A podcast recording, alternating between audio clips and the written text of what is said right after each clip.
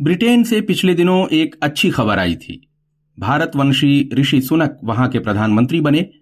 अब एक और खबर का शिद्दत से इंतज़ार हो रहा है। यह खबर जुड़ी है फ्री ट्रेड एग्रीमेंट से। ब्रिटेन से मुक्त व्यापार समझौते के लिए इस साल जनवरी में बातचीत शुरू की गई थी। दिवाली तक एफटीए हो जाने की उम्मीद थी, पर ऐसा हो नहीं सका। भारत को इस समझौते से क्या फ़ायदा होने वाला है? ब्रिटेन को क्या मिलेगा? जानेंगे डॉक्टर अंशु जोशी से, और ये भी जानेंगे कि एफटीए का मामला किन वजहों से रुका हुआ है। डॉक्टर जोशी जेएनयू के स्कूल ऑफ़ इंटरनेशनल स्टडीज़ में असिस्टेंट प्रोफेसर हैं। डॉक्टर जोशी वित्त वर्ष 2022 में भारत और ब्रिटेन का द्विपक्षीय व्यापार साढ़े सत्रह अरब डॉलर का था। एफटीए हो जाने पर साल 2030 तक दोनों देशों का आपसी व्यापार 35 अरब डॉलर तक पहुँचने की उम्मीद की जा रही है। लेकिन इन आंकड़ों में जाने से पहले हमारे सुनने वालों को ये बताइए कुछ संक्षेप में कि मोटे तौर पर फ्री ट्रेड एग्रीमेंट का क्या मतलब होता है। देखिए जब हम फ्री ट्रेड एग्रीमेंट की सामान्य रूप से बात करें तो ये दो देश मिलके द्विपक्षीय स्तर पर अपने व्यापार को बढ़ाने के लिए अलग अलग आयामों में इस प्रकार का समझौता करते हैं कि वे एक दूसरे के देश में इन्वेस्ट कर सके। वे कुछ फोकस्ड एरियाज़ भी आइडेंटिफाई करते हैं और फिर इसमें एक दूसरे को छूट भी मिलती है और दोनों ही देशों को इससे फ़ायदे होते हैं।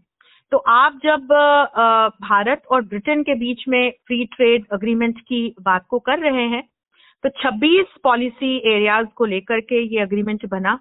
और हम ये तो सुन रहे हैं कि अभी अंतिम पड़ाव तक नहीं पहुँच पाया, लेकिन इन 26 पॉलिसी एरियाज़ में से 16 जो क्षेत्र हैं, उस पर रजामंदी बन गई है। तो इस, जब हम फ्री ट्रेड अग्रीमेंट की बात करते हैं तो किस प्रकार के चीज़ों पर दोनों देश एक फोकस्ड एरियाज़ को ले करके व्यापार की दृष्टि से, किस प्रकार के टेरिफ्स में छूट को लेकर के या फिनेंशियल लीगल सर्विसेज़ में किस तरह से साझा तरीके से काम करेंगे, या जो स्मॉल एंड मीडियम एंटरप्राइजेज हैं, उनको किस तरह से फ़ायदा हो सकता है?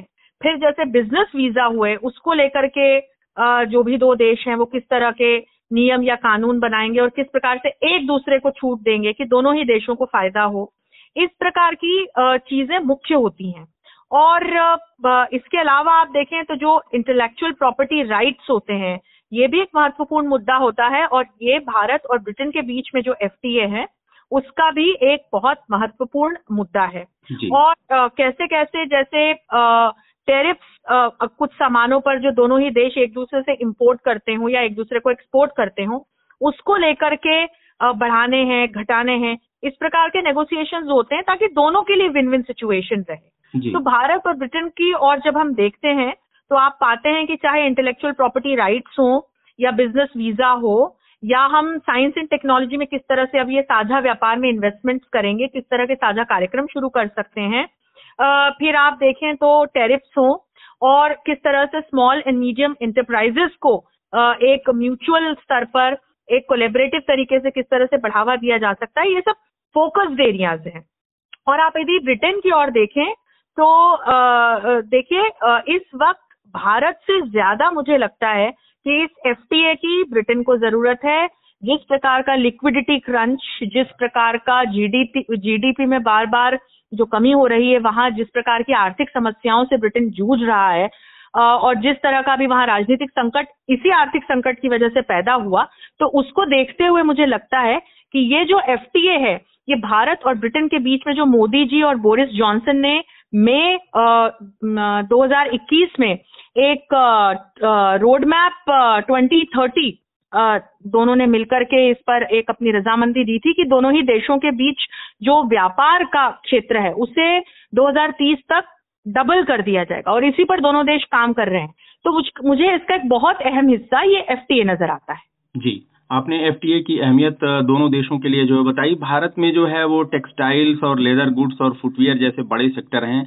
यहाँ से इन सेक्टरों का जो माल है वो ब्रिटेन में काफ़ी ज़्यादा जा सकेगा एफटीए होने के बाद और ज़ाहिर है कि इससे हमारे यहाँ रोज़गार के मौके भी बढ़ेंगे और सर्विसेज़ सेक्टर में भी हमारे यहाँ के जो प्रोफेशनल्स हैं उनके लिए ब्रिटेन में काम करना ज़्यादा आसान हो जाएगा। जो ब्रिटेन के अंतर्राष्ट्रीय व्यापार मंत्री हैं doctor Joshi ji Greg Hands वो हम्म। कह रहे हैं कि भारत के साथ जब हमारा एफटीए हो जाएगा तो ब्रिटेन की इकोनॉमी को बड़ा फ़ायदा होगा।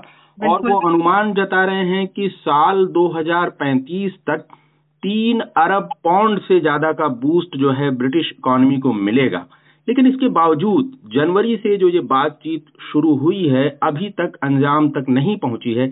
कहाँ दिक्कतें आ रही हैं डॉक्टर जोशी?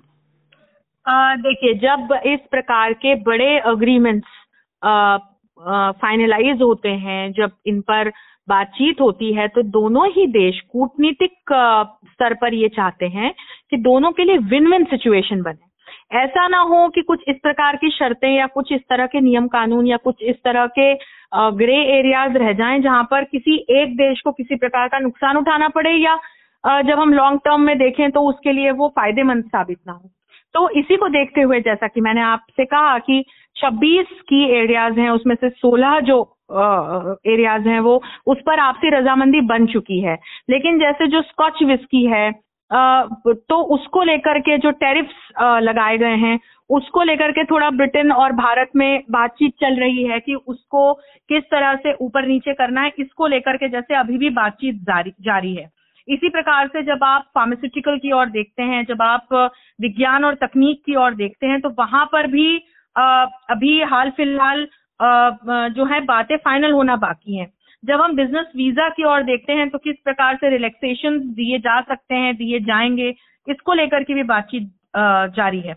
लेकिन मैं ये कहना चाहूँगी आपको कि ब्रिटेन इस बात को बहुत अच्छी तरह से समझता है और जो वहाँ के आपने भी हैंड्स का नाम लिया, उन्होंने ये बात साफ़ कही कि आज की तारीख में जब हम भारत को देखते हैं और उसके विशाल मार्केट को देखते हैं तो ब्रिटेन के लिए वो एक इकोनॉमिक सुपर पावर है। और भारत के साथ इस प्रकार के समझौतों की भारत के साथ इस प्रकार के सहयोग की ब्रिटेन को आवश्यकता है और अपने भविष्य की ओर देखते हुए ब्रिटेन को लगता है कि ये दोनों ही देशों के लिए फ़ायदेमंद साबित होगा। लेकिन हाँ जब तक सभी जो आइडेंटिफाइड एरियाज़ हैं उसमें एक इस प्रकार की स्थिति नहीं बन जाती कि भाई दोनों ही के लिए एक ऐसी स्थिति हो कि दोनों ही देशों को लगे कि हमारा फ़ायदा हो रहा है तब तक मुझे लगता है कि वो एफ़ को लेकर के बातचीत जारी रहेगी और रहनी भी चाहिए। जी आपने स्कॉच विस्की का ज़िक्र किया उस पर भारत जो है 150 परसेंट तक टैरिफ लगाता है ब्रिटेन उसको कम कराना चाहता है और ब्रिटेन से जो कारें आती हैं उन पर लगभग 125 परसेंट तक का टैक्स है टैरिफ है भारत में। तो इसको भी वो घटाना चाहता है लेकिन एक बड़ा मसला जोशी जी वहाँ पे बिज़नेस वीज़ा को लेकर है और वहाँ बिल्कुल। सुएला ब्रेवर्मन जो हैं जो अब होम मिनिस्टर जो उनको बना दिया है ऋषि सुनक साहब ने उनका रुख जो है प्रवासियों के बारे में बड़ा सख्त है। तो हम्म। ये कैसे मामला आपको लगता है कि सुनक इस बात को सुलझा ले जाएँगे क्योंकि कंजर्वेटिव पार्टी का जो रुख है वही सुएला ब्रेवर्मन का रुख है? आ, ये आपने बहुत ही अच्छा प्रश्न पूछा क्योंकि इसमें जो वहाँ पर अभी राजनीतिक स्थितियाँ चल रही हैं और सुनक के आने के बाद जिस प्रकार से स्थितियाँ परिस्थितियाँ बदली हैं और बदलेंगी उस पर मैं ज़रूर आप सभी का ध्यान ले जाना चाहूँगी। तो हमने पिछले कुछ महीनों में देखा कि किस प्रकार से एक सीरीज़ ऑफ़ स्कैंडल्स के चलते अपने ही एक नेता दल के साथी के कारण बोरिस जॉनसन को सबसे पहले इस्तीफा देना पड़ा। उसके बाद ट्रस्ट आई। ट्रस्ट ब्रिटेन को आर्थिक संकटों से घिरा हुआ देख रही थी। तो उन्होंने कोशिश की कि वो एक टैक्स कट करके और काफ़ी रिलैक्स्ड जो है, एक बजट के माध्यम से वो जनता को रिलीफ पहुँचाए और शायद इसके माध्यम से लोगों की परचेसिंग शक्ति जो है वो बढ़ जाए और इस प्रकार से मार्केट में जो एक लिक्विडिटी क्रंच हो गया है और एक जो सेल नहीं हो रही है, उस पर शायद फ़र्क पड़े। करके उन्होंने एक मिनी बजट सितंबर में वो लेकर के भी आई। लेकिन वो बहुत बुरी तरह से जो है धड़ाम से गिरा और उसकी वजह से ब्रिटेन में जो आर्थिक संकट की स्थिति चल रही है, वो और खराब हो गई और अंततः जो है ट्रस्ट को भी इस्तीफा देना पड़ा।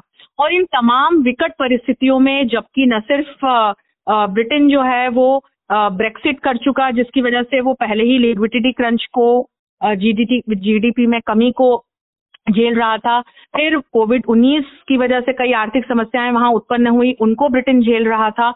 और अभी जो रशिया यूक्रेन संकट की वजह से, नाटो का जो सदस्य देश है, वो होने की वजह से जिस प्रकार से ब्रिटेन को बड़ी आर्थिक सहायता करनी पड़ रही है यूक्रेन की। उसकी वजह से उसको और समस्याएँ उसके सामने हैं। तो ये तमाम जब हम परिदृश्य देखते हैं तो इसमें ट्रस्ट ने इस्तीफा दिया और सुनक आए।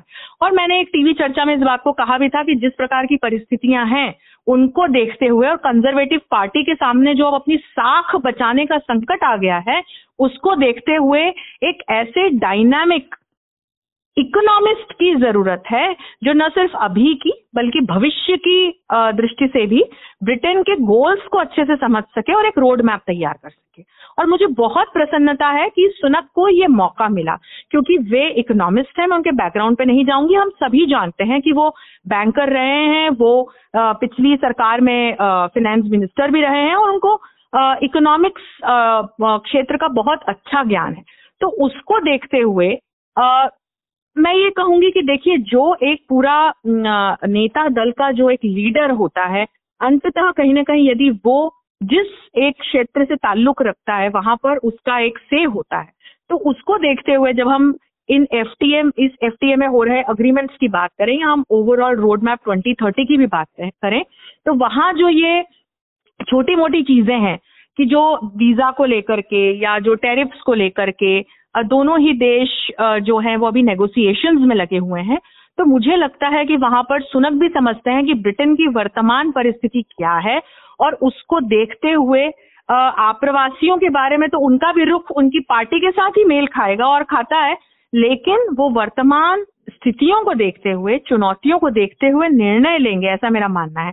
और विशेषकर भारत की पृष्ठभूमि का होने की वजह से भारत और ब्रिटेन विशेषकर जो हम, जब हम आर्थिक संबंधों की ओर देखते हैं तो मुझे लगता है कि इस मामले में कहीं ना कहीं सुनक की वजह से एक जब हम ओवरऑल पिक्चर को देखते हैं तो वहाँ इन तमाम चीज़ों का समाधान निकल जी। दोनों देशों के बीच जो है एफटीए होने से ये उम्मीद की जा रही है कि भारत को जो है, जो फ़ायदा होगा वो टेक्सटाइल और इनमें तो होगा ही दूसरे सेक्टर्स में डिफेंस और हेल्थ केयर और साइबर सिक्योरिटी इन चीज़ों में जो ब्रिटेन की एक्सपर्टाइज है उसका फ़ायदा मिलेगा। एक बड़ा जो है फ़ायदा भारत को ये हो सकता है कि जो जो रेमिटेंस आता है यूरोपियन कंट्रीज़ से उसमें जो ब्रिटेन है वो नंबर वन पे है अब तक।